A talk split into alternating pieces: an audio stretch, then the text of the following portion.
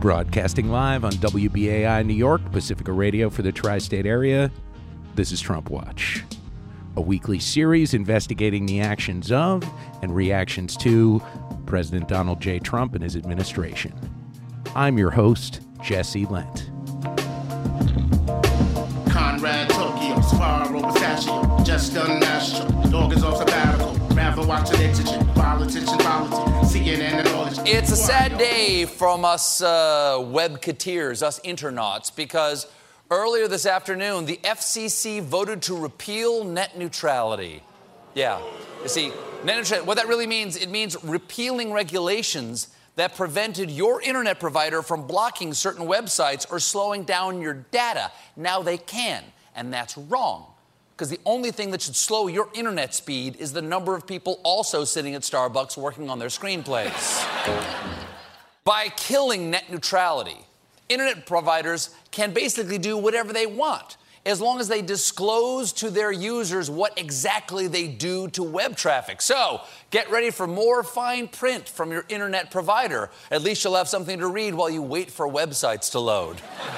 but don't worry, folks, big companies like uh, Verizon and Comcast, who have spent millions of dollars lobbying to be able to block, slow down, or prioritize any web traffic, are assuring their customers that they do not intend to block, slow down, or prioritize any web traffic. Also, the shark lobby says they don't intend to eat people, even though they spent millions lobbying to have their mouths reclassified as sleeping bags. That was Stephen Colbert, host of The Late Show, taping his CBS program last Thursday, hours after the Federal Communications Commission, or FCC, voted to eliminate the so called net neutrality rules that prevented internet service providers from offering high speed access to some websites, presumably for a fee, while slowing down or blocking access to others.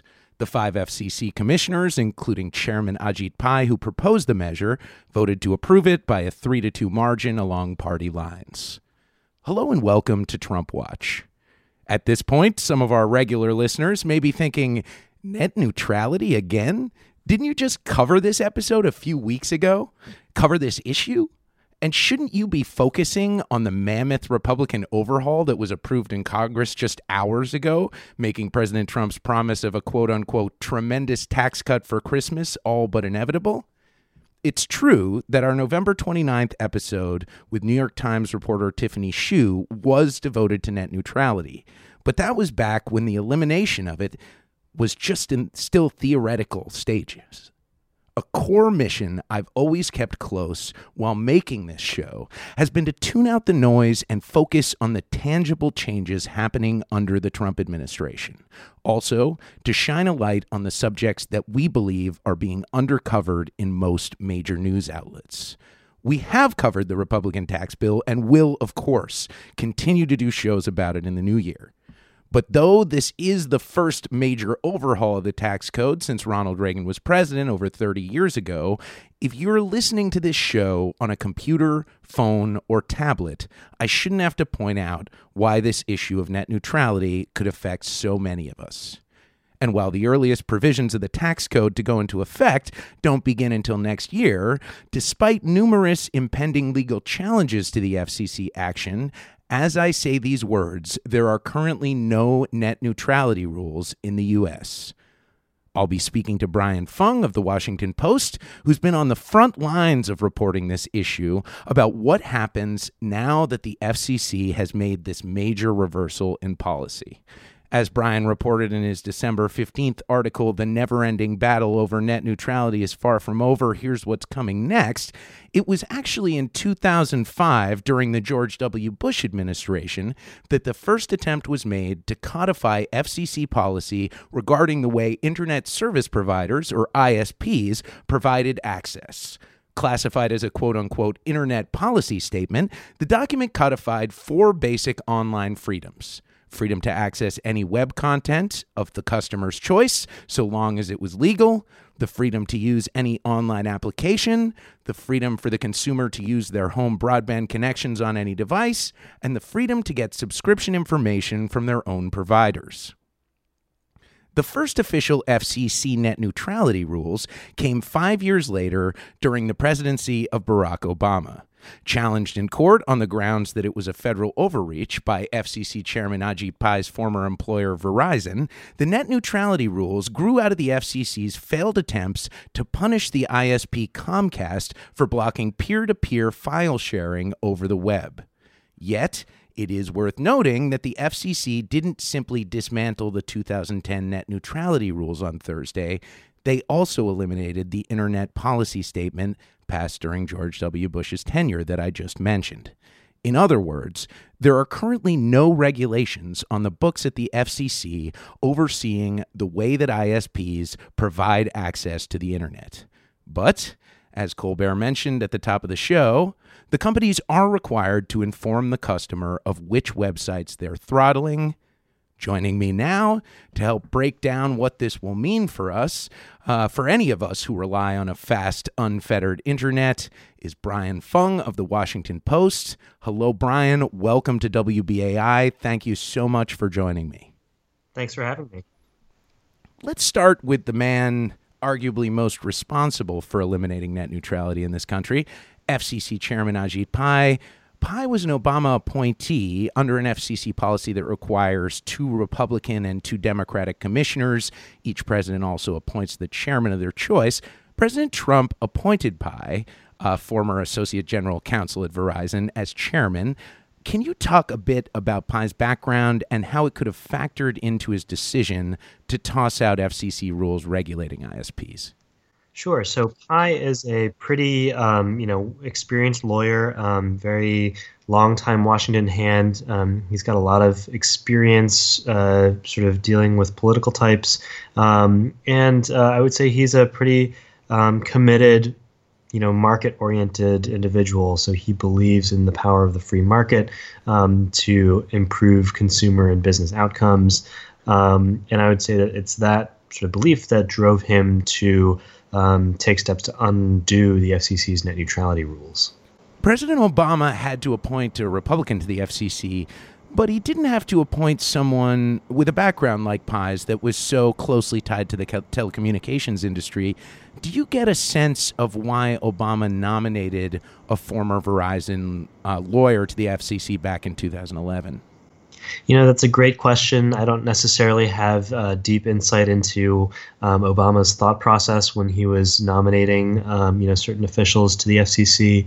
Um, you know, I will say that it, uh, for Pai to be elevated to be chairman, um, you know, by President Trump, um, that was sort of a natural choice, given that uh, Pai had already been serving on the commission, as you pointed out, under um, the Obama administration, and so it was sort of as soon as um, you know, Trump won the election, uh, everyone in the telecom policy world pretty much said this could be it for the net neutrality rules you discussed in your December 15th article the never ending battle over net neutrality is far from over. Here's what's coming next. The fact that it wasn't just the 2011 Obama era net neutralities that were thrown out when Pai's proposal was approved by the other commissioners on Thursday, but also the Internet Policy Statement the FCC approved in 2005. Why do you think that matters? Well, one of the things that um, Pai has consistently talked about is uh, the need for what the industry calls um, uh, ex post enforcement, meaning um, that the government only intervenes against internet providers once harm has been demonstrated against consumers.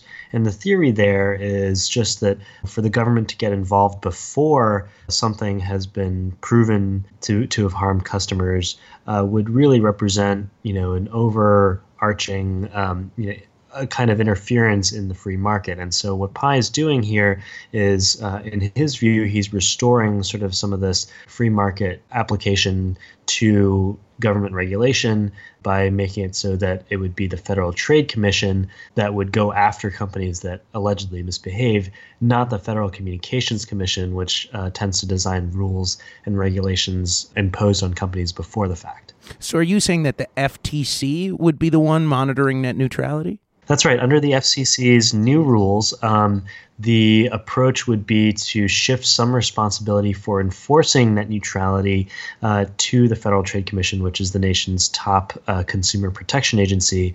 And generally, how it works is the FTC uh, is empowered to sue companies that act in allegedly unfair or deceptive ways.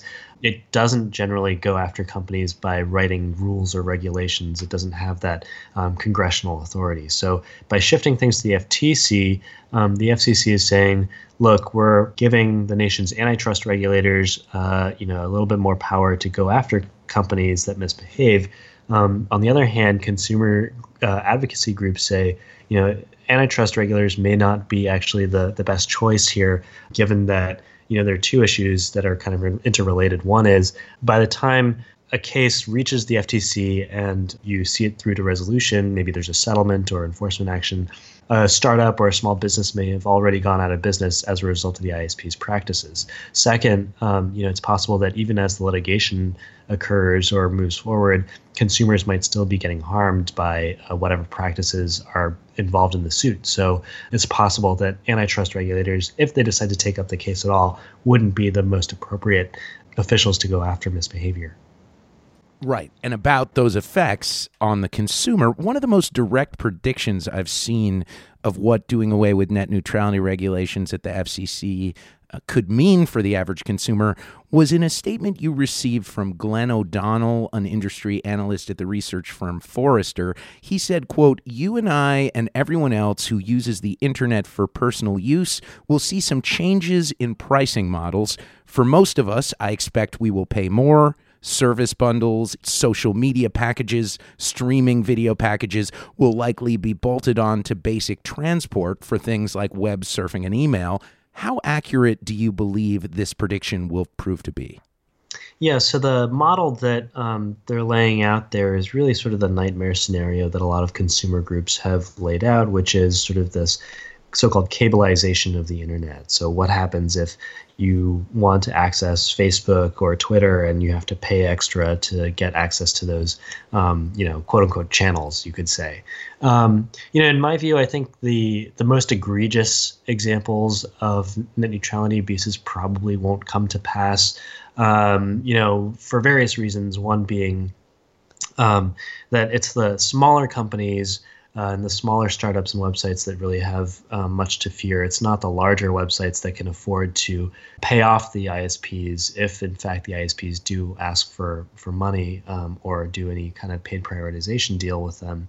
And secondly, uh, the internet providers know that if they were to try and roll out some kind of blocking or throttling or paid prioritization that looked just like that, it would cause an immediate backlash and would be pretty counterproductive. I think what we're more likely to see are sort of a, you know, cut death by a thousand cuts sort of scenario where internet providers try to offer new business models or new features that on the one hand might look very good to consumers, but on the other hand might threaten to tilt the internet ecosystem in certain ways that may be very hard to detect or you know if it is easy to detect, it might be harder to explain to the consumer why that uh, may not be a good thing. Expand a little bit on that. W- what do you mean that it would be appealing to the consumer at first, but uh, maybe not in our best I'll give interest? you an example. Um, you know, one concrete example we've already seen AT&T, for example, a few years ago experimented with this program where you could get a discount on your internet service if you agreed to let AT&T track your browsing history and your internet usage history. Uh, and the, the idea behind this was that AT&T could use that data to sell targeted advertising, kind of like how Google does with your use of its services. And um, on the one hand, you know, it looks like consumers are getting a great deal because they're getting a discount on internet service. On the other hand, some consumer groups say that's a potentially bad thing because essentially it, it makes it so that if you value your privacy, you then have to pay for it. Whereas today, you know, your internet provider already protects your privacy to some degree and it's just bundled into your internet service package. And I'll give you another example. Um, you know, there's a program called Zero Rating, which you may have heard about, and involves essentially a wireless carrier like T-Mobile or Sprint um, saying, all right, if you want to stream Spotify or Netflix, you can stream all that as pretty much as much as you want, and it won't count against your data cap. And on the surface, this looks like a really great thing for consumers because you know they're essentially getting something for nothing. They're able to stretch their data plans further than they otherwise might. On the other hand, it gives Spotify and Netflix a significant leg up, whereas perhaps the next Spotify or the next Netflix might be disadvantaged if they're unable to participate in the program or if they have to pay money to participate in the program and they can't afford it. So there are various ways in which that system could theoretically skew the internet ecosystem in ways that favor large incumbents. Another article you published yesterday was days after the FCC repealed its net neutrality rules. The GOP has a bill to replace them. You report that Congresswoman uh, Marsha Blackburn of Tennessee has introduced legislation that would replace some, but not all, of the net neutrality regulations. Can you discuss which of the regulations are and are not included in this bill and what the odds are it has of passing? Yeah, so Blackburn's bill is really interesting, both in terms of its substance and also in terms of its politics. So, um, starting with the substance, the, the bill does a number of things. It proposes to keep two of the most important provisions of the net neutrality rules um, that is, the, the provisions on um, blocking the this, I'm sorry, the ban on blocking or slowing of websites. But what it doesn't do is almost as important as what it does do. And uh, what it doesn't do is include a ban on paid prioritization, which is sort of this idea that you know internet providers charging websites for better, faster service. And uh, you know the internet um, uh, groups and, and consumer groups have said paid prioritization is um, really a non-starter because uh, this whole idea behind net neutrality is about making sure that all websites get treated equally and aren't um, you know that large websites aren't aren't you know overly advantaged compared to small websites.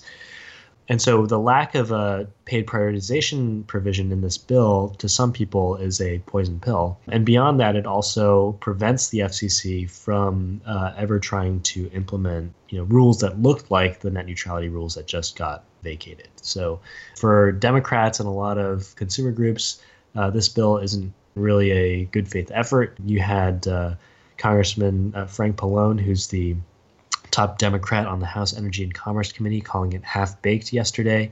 This is, you know, an interesting way of sort of getting the discussion started, but I don't. This is just a start. I don't think that um, you know this bill in its current form is necessarily going anywhere.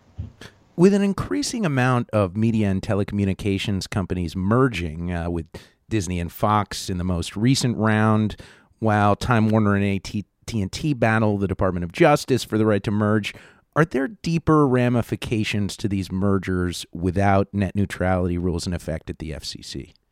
There absolutely are. I mean, we're talking about the union of some enormous companies, some of the biggest entertainment and uh, distribution companies on planet Earth. And you know the whole reason uh, this is even happening uh, is because internet providers are looking for new business models and new ways of making money as internet service essentially becomes a commodity. And for companies such as AT&T, the natural move is to acquire content that they can then use as a way of getting new customers. So if uh, if AT&T buys HBO, which is a part of Time Warner, for example, it'll make money off of all those people who pay for HBO. But also, you know, it'll be able to bundle HBO in certain ways that might attract new customers or drive new revenue. It'll also be able to gather data on how people watch HBO, for example, and all of that data can be used uh, for marketing purposes. So there are all sorts of ways that internet providers are looking for new ways to monetize content, and it really emphasizes how these internet providers are becoming more and more powerful and um, you know in some ways have more control over what the consumer sees and um, and and can't see. On december 15th the russian journalist leonid bershidsky posted an editorial on bloomberg entitled don't be afraid of the net neutrality repeal. Rest assured, ISPs are unlikely to do anything that riles consumers. His first line summarizes his point, quote, now that the US Federal Communications Commission has killed net neutrality, what happens next, assuming appeals fail, depends on the economic incentives for internet service providers. These incentives make it unlikely that there will be significant changes to the user's experience. Do you agree with that editorial statement? Well, just going back to what I was saying earlier, you know, I think the most egregious net neutrality violations that would have been illegal under the, um, you know, old rules, we probably won't see them if only because internet activists have made it such a big deal for an internet provider to be seen blocking or throttling websites outright. But I will say that uh, some of these uh, more minor issues that are kind of they straddle the line, so to speak, or might be debatable violations of net neutrality. We could see some of those, and we're talking about a world in which the regulatory body that was previously in charge of overseeing internet providers, the, the FCC, has kind of relinquished its responsibility by shifting authority over to the FTC. So it's it's really kind of a whole new era here. Let's talk about some of the appeals Bershidsky was alluding to. You write in your article from yesterday entitled The Net Neutrality Lawsuits Are Coming, Here's What They're Likely to Say, that, quote, consumer groups and some state attorneys general have vowed to sue the FCC to overturn its decision. The first suits could be filed in mid January, according to some analysts. Can you talk about the challenges the FCC will be facing and what the main arguments in favor of reinstating net neutrality will be? Well, sure. Um, before I do, though, I should also add to what I was just saying that the, this whole debate about net neutrality is really comes out of a particular sort of situation we have in the United States where um, most Americans have very few choices in terms of broadband providers. So this wouldn't really be as much of an issue if, let's say, internet provider A uh, started blocking or throttling your web experience when you could simply switch to internet provider B, C, D, or even E. But the fact that most consumers in America have only one or two choices of internet provider makes this a much more salient issue, which is in part why folks like uh, New York Attorney General Eric Schneiderman has vowed to sue the FCC and to try and stop this uh, this move. As far as some of the arguments we're going to see, I think you'll see this sort of fall into two different buckets. One will be arguments about uh, you know the FCC's legal theory as far as you know its decision to treat internet providers differently or why it decided to change its mind essentially and then the second bucket of arguments will be going after the FCC on process and and how it conducted itself and the sort of decision making process as we um, were working towards this this vote You've been in the room at the FCC for many of the hearings on this issue. Can you talk about some of the aspects of the battle over net neutrality that are being left out of most mainstream news coverage? That's a great question. I think that, you know, this is obviously a very difficult topic to explain in, in no large no small part i'm, I'm sorry uh, because you know a lot of this is very technical and uh, it all has to do you know, it's technical both on a technological perspective but also a legal perspective and for the most part a lot of my fellow reporters in washington have been doing a stellar job of explaining this issue to the public but it is hard to to understand and so it often can easily be overlooked by a lot of uh, a lot of Americans or hard to understand given the um, the technical aspects of it. So as far as things that have been kind of overlooked. I would say it kind of depends on how far down you want to drill into the legalese, I guess. Thank you so much. My pleasure. Thanks for having me. My guest has been Brian Fung of the Washington Post. He wrote the December 19th article, The Net Neutrality Lawsuits Are Coming. Here's what they're likely to say. You're listening to Trump Watch on WBAI New York. And that's going to do it for this week's show.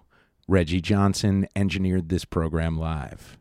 You can hear all 52 episodes of Trump Watch with Jesse Lent at soundcloud.com slash trumpwatchwbai or wherever you get your podcasts. Follow us on Facebook or Twitter, where our handle is TrumpWatchWBAI, or you can also email me directly at trumpwatch at wbai.org. Happy last day of Hanukkah. Merry Christmas if you're celebrating it. Happy Kwanzaa or whether you're just taking some much deserved time off. Have a wonderful holiday season. I'll be back next Wednesday at 6:30 when we'll break down another aspect of the Donald Trump administration. Until then, I'm your host Jesse Lent. Talk to you next time.